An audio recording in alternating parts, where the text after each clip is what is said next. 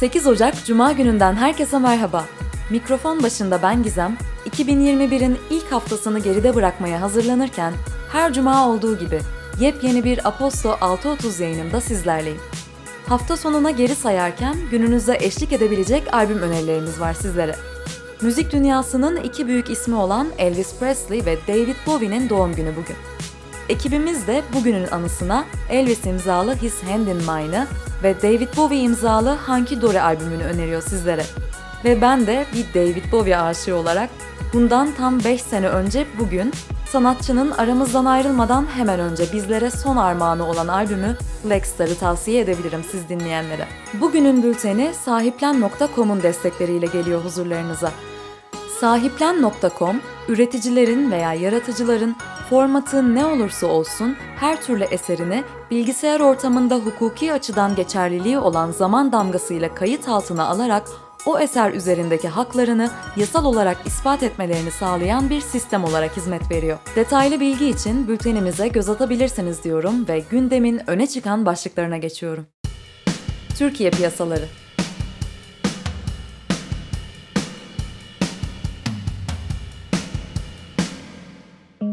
Enerji ve Tabi Kaynaklar Bakanı Fatih Dönmez, geçtiğimiz yıl altın üretiminin pandemiye rağmen Cumhuriyet tarihinin rekorunu kırarak 42 tona ulaştığını ve ekonomiye 2,4 milyar dolarlık bir katkı sağladığını söyledi. Türkiye'de yerli ve yabancı toplam 18 altın madeninin üretim yaptığına işaret eden Dönmez, 20 yeni altın madeni projesinin yatırım aşamasında olduğunu ve bu yatırımlarla altın üretiminin 100 tona çıkarılmasını hedeflediklerini de sözlerine ekledi. Türkiye'nin ithal ettiği altının yarısını üretmesi durumunda 12,5 milyar doların ülkede kalacağını belirten Dönmez, altın kaynaklı cari açığı azaltmayı ve bu alandaki istihdamı arttırmayı hedeflediklerini söyledi. Ankara Büyükşehir Belediyesi Başkanı Mansur Yavaş, Uluslararası Kredi Derecelendirme Kuruluşu Fitch Ratings'in belediyenin uzun dönem ulusal kredi notunu stabil görünümle AAA olarak değerlendirerek Ankara Büyükşehir Belediyesi'ni Türkiye'nin kredibilitesi en yüksek belediyesi olarak tescil ettiğini açıkladı. Ankara Büyükşehir Belediyesi'nin genel kredi notuysa ülke notundan daha yüksek bir not verilemediği için BB olarak kaydedildi. Küresel piyasalar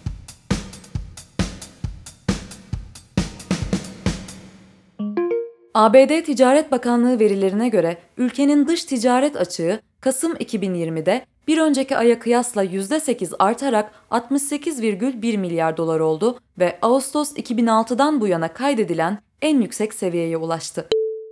Söz konusu dönemde ABD'nin ihracatı %1,2 artarak 184,2 milyar dolar, ithalatı ise %2,9 artarak 252,3 milyar dolar oldu. Avrupa İstatistik Ofisi verilerine göre Avro bölgesinde geçtiğimiz yıl Kasım ayında negatif %0,3 seviyesinde olan yıllık enflasyon Aralık ayında da değişmedi. Böylece Avro bölgesindeki enflasyon negatif bölgedeki seyrini üst üste 5. aya taşımış oldu. Avrupa Merkez Bankası'nın bölgede fiyat istikrarını sağlamak için %2'nin hemen altında ancak buna yakın seviyede enflasyon hedeflemesine rağmen Avro bölgesi pandemi kaynaklı kısıtlamalar nedeniyle son aylarda hedefinden daha da uzaklaştı. Coin Market Cap ve CoinGecko verilerine göre kripto para piyasalarının en yüksek hacimli parası olan Bitcoin dün 40 bin dolar seviyesini geçerek rekor tazelerken tüm kripto paraların toplam piyasa değeri de ilk kez 1 trilyon doları aştı. Bitcoin bu değerin yaklaşık %69'unu oluştururken Ethereum %13'lük payla ikinci sırada bulunuyor. İş Dünyası Türkiye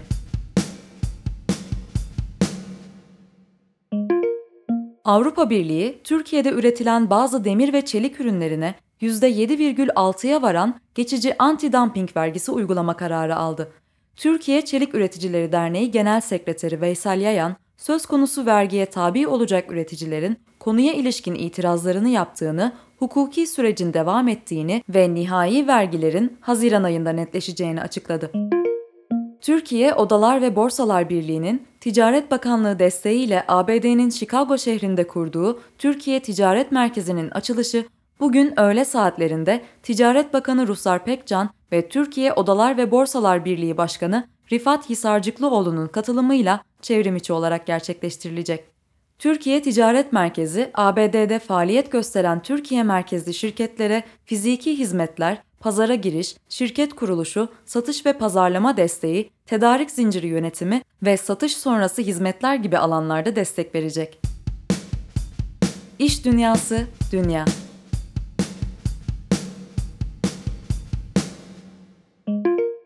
Almanya merkezli ilaç şirketleri Bayer ve CureVac, CureVac'in geliştirdiği COVID-19 aşı adayı için işbirliği yapacaklarını duyurdu. Anlaşma kapsamında CureVac, Bayer'in teknik bilgi birikiminden ve kurulu altyapısından faydalanacak. CureVac CEO'su Franz Werner Haas, anlaşmanın aşı adayını mümkün olduğunca fazla kişiye daha hızlı ulaştırmalarına yardımcı olacağını söyledi.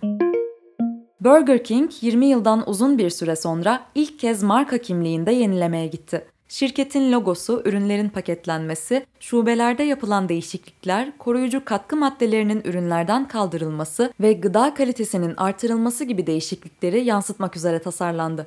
Burger King'in çatı kuruluşu, Restoran Brands International'ın küresel pazarlama direktörü Fernando Machado, görsel kimlikteki yenilemenin müşterilerine Burger King'in evrilmekte olan bir marka olduğunu göstereceğini belirtti.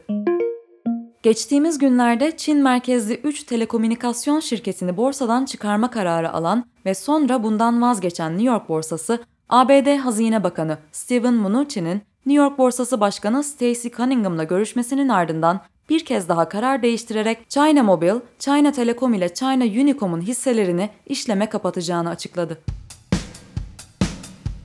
Politika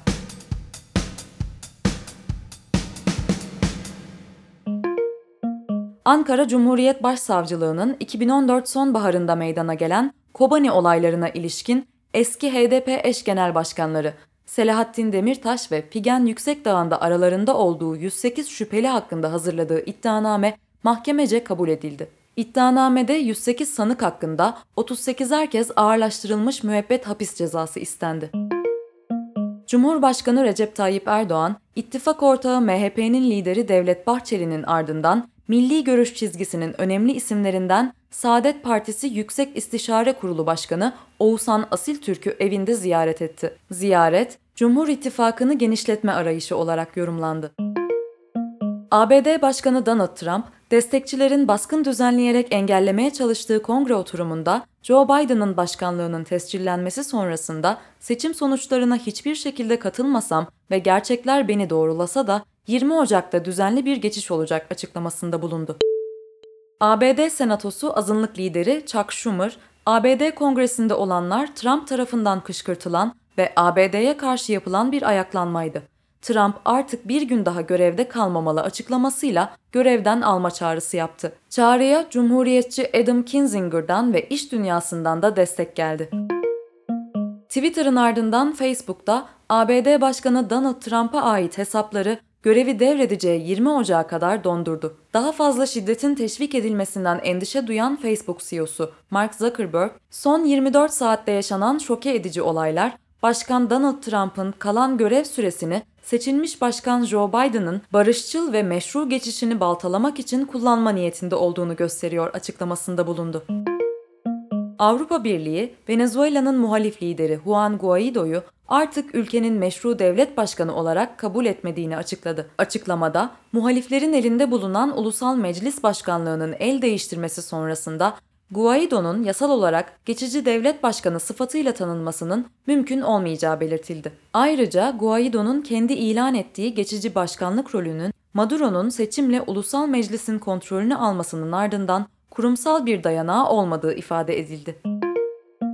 Brezilya'da araştırmacılar, Çin merkezli Sinovac firmasının geliştirdiği COVID-19 aşı adayının ileri safa klinik çalışmalarda %78 etkinlik gösterdiğini açıkladı. Bu oran Türkiye'deki çalışmaların ilk aşamasında elde edilen bulgulardan daha zayıf oldu. Diğer yandan yapılan açıklamada ABD ve Avrupa'da geliştirilen aşıların testlerinde sağlanan detaylı verilere yer verilmedi.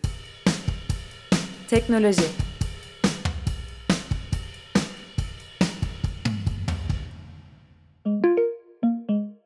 Mercedes-Benz yakında piyasaya süreceği elektrikli aracı EQS ile sunulacak olan 56 inçlik yeni eğlence ve bilgi ekranı Hyperscreen'i tanıttı. Navigasyon, medya ayarları ve diğer uygulamalarına sesli komutlarla erişim sağlanabilen Hyperscreen, yapay zeka teknolojisine sahip olması ve 7 farklı kullanıcı için kişiselleştirilebilen bir sistem olmasıyla öne çıkıyor. Microsoft, Windows 10 görev çubuğundaki değişikliklerle kullanıcıların doğrudan haberler, piyasa verileri ve hava durumu gibi bilgilere erişebilmesini sağlayacak. Şimdilik ABD, Kanada, Birleşik Krallık, Avustralya ve Hindistan'da test kullanımına sunulan özellik yılın ilerleyen zamanlarında tüm kullanıcılara açılacak. TikTok, dijital ve fiziksel dünyayı görsel olarak birbirine bağlayan efektler oluşturulmasını sağlamak amacıyla iPhone 12 Pro ve iPhone 12 Pro Max ile kullanılabilen ve LiDAR tarayıcı tarafından desteklenen ilk artırılmış gerçeklik efektini tanıttı. Bu efekt, geri sayım yaptıktan sonra kullanıcının bulunduğu odayı artırılmış gerçeklikle oluşturulan konfetilerle doldurarak yılbaşı gecesi benzeri bir deneyim sağlıyor. WhatsApp, Avrupa ve Birleşik Krallık'taki kullanıcılarına gönderdiği bir bildirimle uygulamayı kullanmaya devam etmek isteyen kullanıcıların verilerini çatı şirket Facebook ile paylaşmayı kabul etmesi gerektiğini söyledi. Kullanıcıların son tarih olan 8 Şubat'a kadar yeni sözleşmeyi kabul etme ya da hesaplarını silme seçeneği bulunuyor. Spor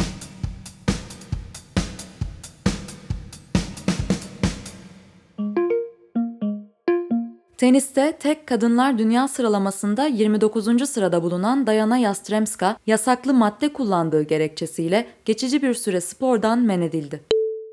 Üç kez Kadınlar Tenis Birliği şampiyonasını kazanan Yastremska, Grand Slam turnuvalarındaki en önemli başarısını 2019 yılında Wimbledon'da dördüncü tura çıkarak elde etmişti.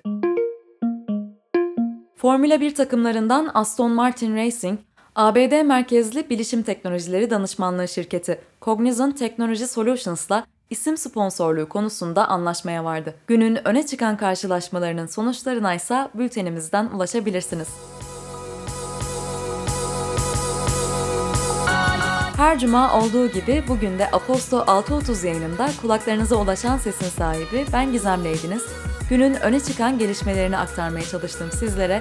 Yarın bu adreste İpek sizlerle olacak. Haftaya çarşamba günü tekrar buluşuncaya dek hoşçakalın.